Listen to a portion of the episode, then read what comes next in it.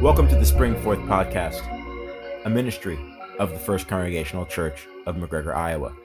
This recording has been made for May 3rd, 2020, the fourth Sunday in the Easter season.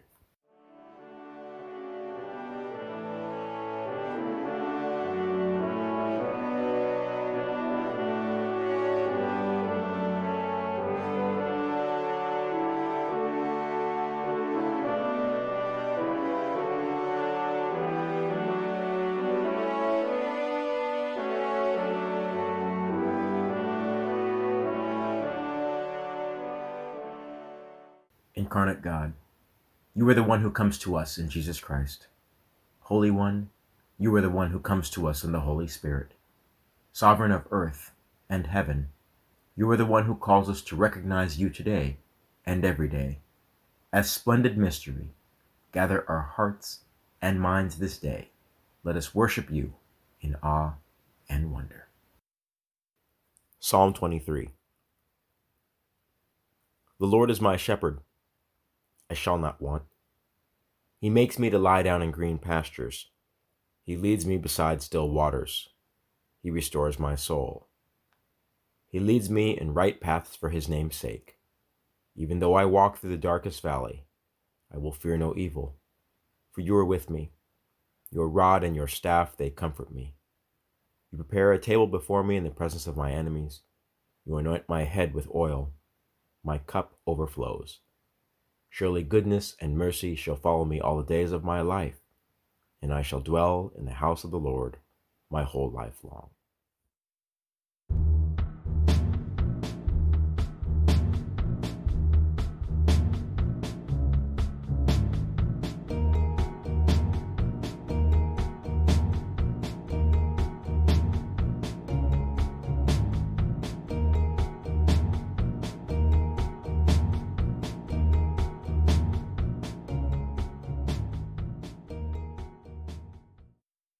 Acts chapter 2, 42 through 47.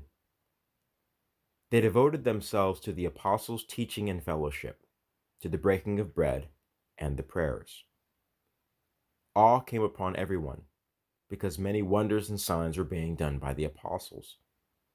All who believed were together and had all things in common. They would sell their possessions and goods and distribute the proceeds to all, as any had need. Day by day, as they spent much time together in the temple, they broke bread at home and ate their food with glad and generous hearts, praising God and having the good will of all the people. And day by day, the Lord added to their number those who were being saved. Let us pray. God, we've grown exceedingly weary. We could use your guidance. We do not know how to proceed. We want to do your will. It is our desire to please you. Teach us from the ways of the early church that we can look upon one another not as enemies, not in a contest or competition, but as one unit, desirous that everyone shall prevail. May we follow the lead of your Son, Jesus, who has set the tone and the example for how best to live in this world. His patience becomes our patience, His compassion our compassion. His blessing is our opportunity. Open our eyes that we may see everything you have to offer May the words of my mouth and the meditation of our hearts be acceptable to you. Bless, keep, and guide us. In Jesus' name. Amen. Hello again. As you can see, I'm back indoors. It's a lovely day, too. But if I'm outside, I get distracted. When I get distracted, I don't want to do this. So it's best for me to stay indoors. I don't find myself discussing the early church that much.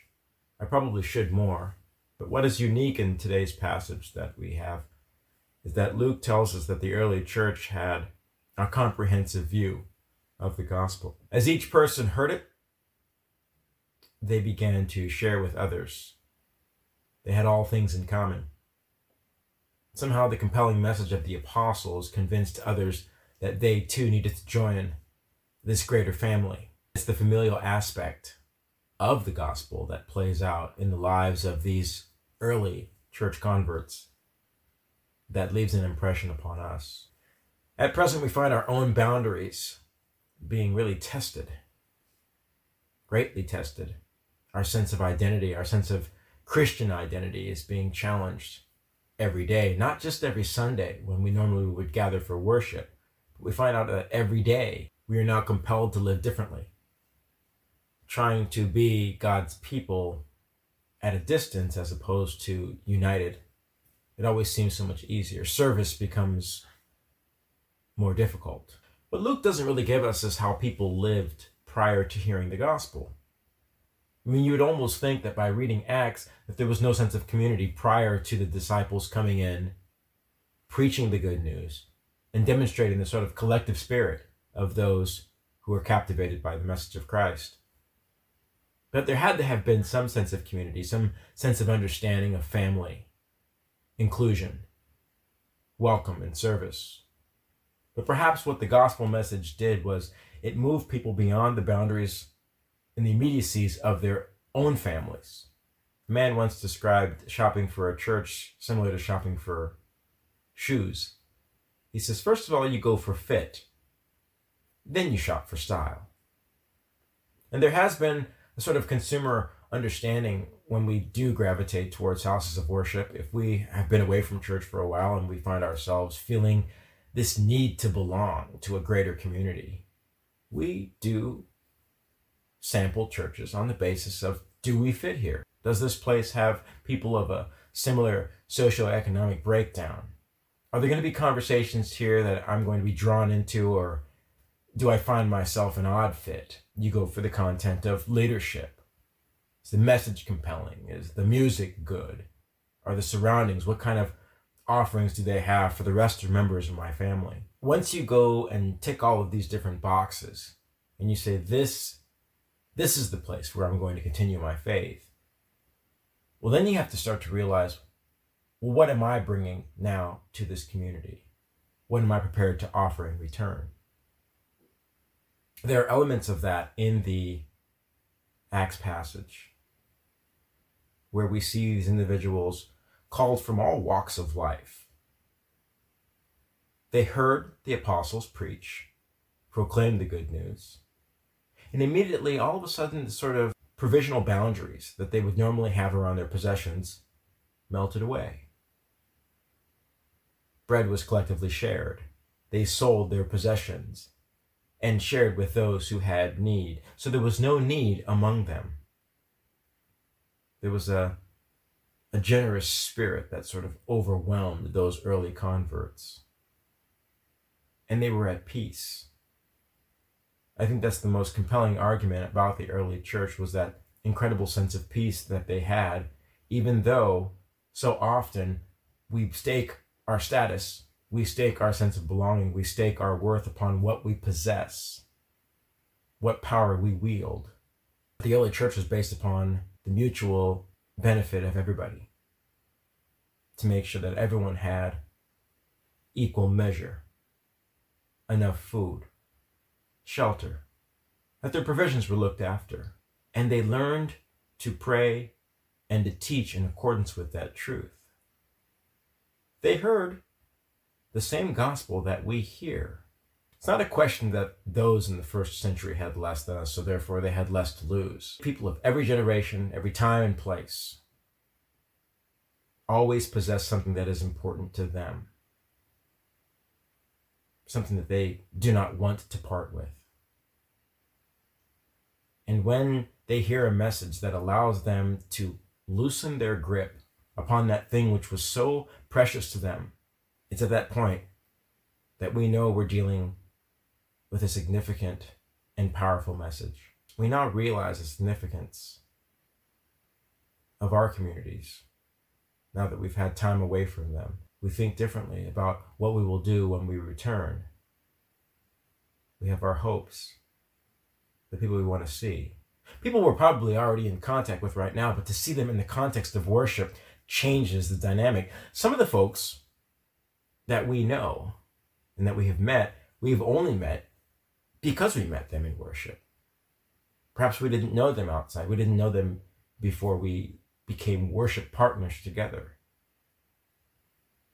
So our identity and our relationships in some aspects have been forged by our time in this community that we share in common. But we are still God's people, even though we are away from corporate worship. We are still just as effective at being able to convey a sense of the divine in us and through us, a sense and spirit of service that we can cultivate. All of that is still very viable, even though we do not have a place where that can play out in full. Consistency in faith is probably the most challenging and beneficial task that we are called to do as people of faith. To hear the message, to process it, to think about it, to weigh it in the context of our lives, but then to live it as often as we can. Now, Luke makes it look easy in the book of Acts as he describes that first Christian community that was really just getting hold, that was taking hold. He makes it look so easy that somehow these people just, boom, got it. They heard the message, and miraculously the Spirit just took away all the humanity in them, filled them with the grace of God, and everyone played fair and nice. I would like to think that it took a certain measure of time to bring everyone around. And as you continue to make your way through the letters of Paul, and even through the remainder of the book of Acts, you realize that not everyone caught the Spirit as conveniently as the apostles would have liked. Some people needed a first pass, a second pass, a third pass before they could finally say, okay, it's not about me. It's about the good and the benefit of the community. I think what this demonstrates, what the Acts passage demonstrates for me at this time, is that community is not based so much about proximity. Close proximity is something we do not have right now. But yet we feel sufficiently connected. We hear from one another. We meet online. We have phone calls. There's a certain sense of connection by the seeing of others on a screen or the hearing of their voice or both. And we too are reminded that our walls are very thin, that we can reach out over great distances and pick right up where we've left off and find and maintain that community that we have cultivated when we were together in the same house of worship.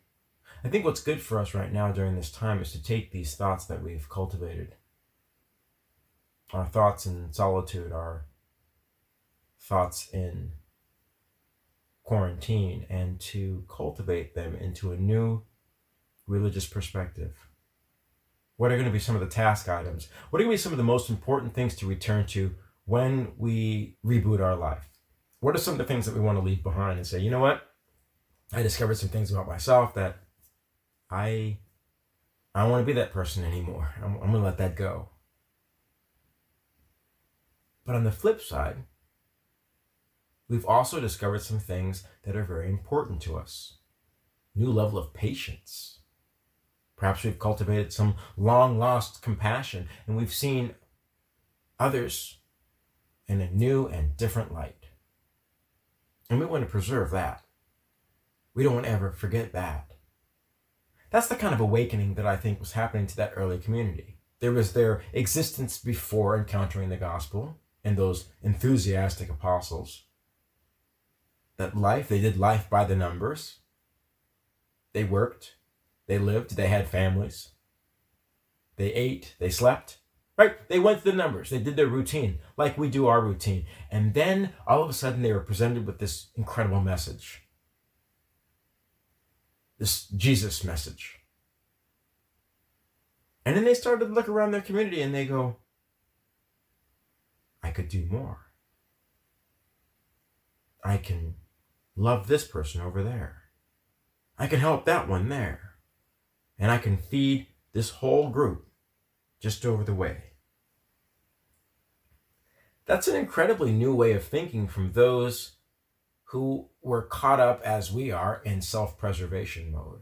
In fact, it might even just be the case that the reason that we joined a church was because our thinking was too small. By attaching ourselves to a faith community, we are going to be lumped in with individuals that we normally, if we were going to cultivate a circle of friends, then not everyone would make the cut. That's what's so remarkable about church in and of itself is that as God places us all together, we learn to accommodate. We learn to listen. We learn to discover. There's not that much difference between the first believers and the first early Christian communities and our own. They were learning to hear and see and think and act differently. And every community of faith brings us to that point where we also can learn to cultivate an entirely new understanding of what is our call, what is our capacity, what what what's in us, what is our worth, and how can we push that forward. We can do this. It's not impossible. We invite God to show us a new thing as we prepare to make our way very slowly back to our corporate worship, back to our public spaces. That we will not forget the lessons that we have learned, the lessons of transition, the lessons of renewal that we have learned during this downtime, and how we have looked out on the world and we have longed for it to be healed, not just physically of the actual disease in question, but of all the other things that have continued to exacerbate our ability to be as uniquely unified as that early Christian community was. They didn't have anything special over on us. They had no special capacity, no special abilities to get along any better than we do. They just wanted it more.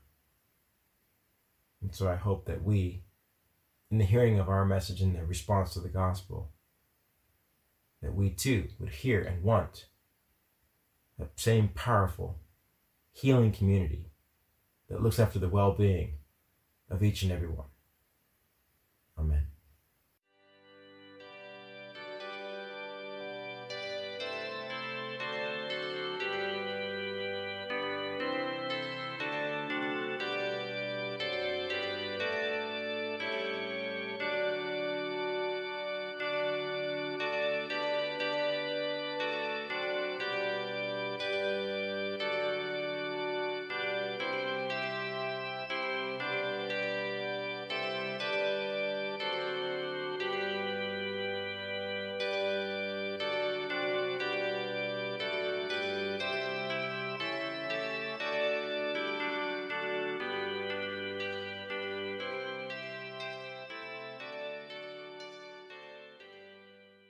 Let us pray.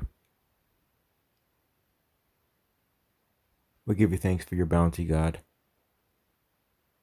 for new direction, new opportunities, the wisdom that continues to pour out over us, and the ability to recognize that you are with us.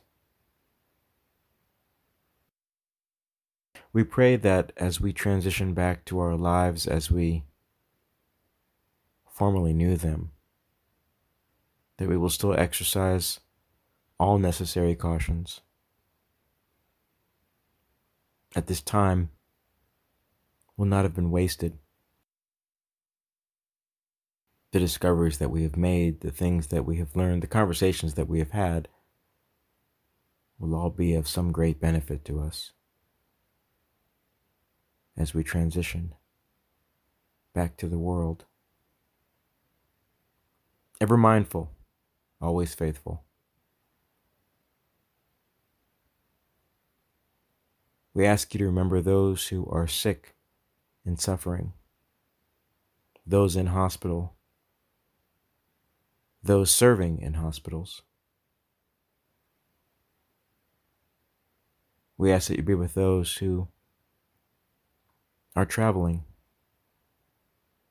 though not as many as before, but in the weeks to come, those numbers will increase.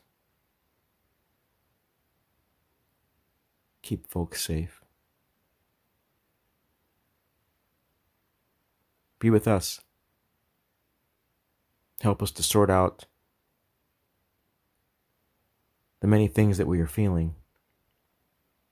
Help us with our fears as we ready ourselves to return to life. But we ask that you would remember us and remember those that we pray for as we pray together. Our Father, who art in heaven, hallowed be thy name. Thy kingdom come, thy will be done, on earth as it is in heaven. Give us this day our daily bread, and forgive us our sins, as we forgive those who sin against us. And lead us not into temptation, but deliver us from evil. For thine is the kingdom, and the power, and the glory forever.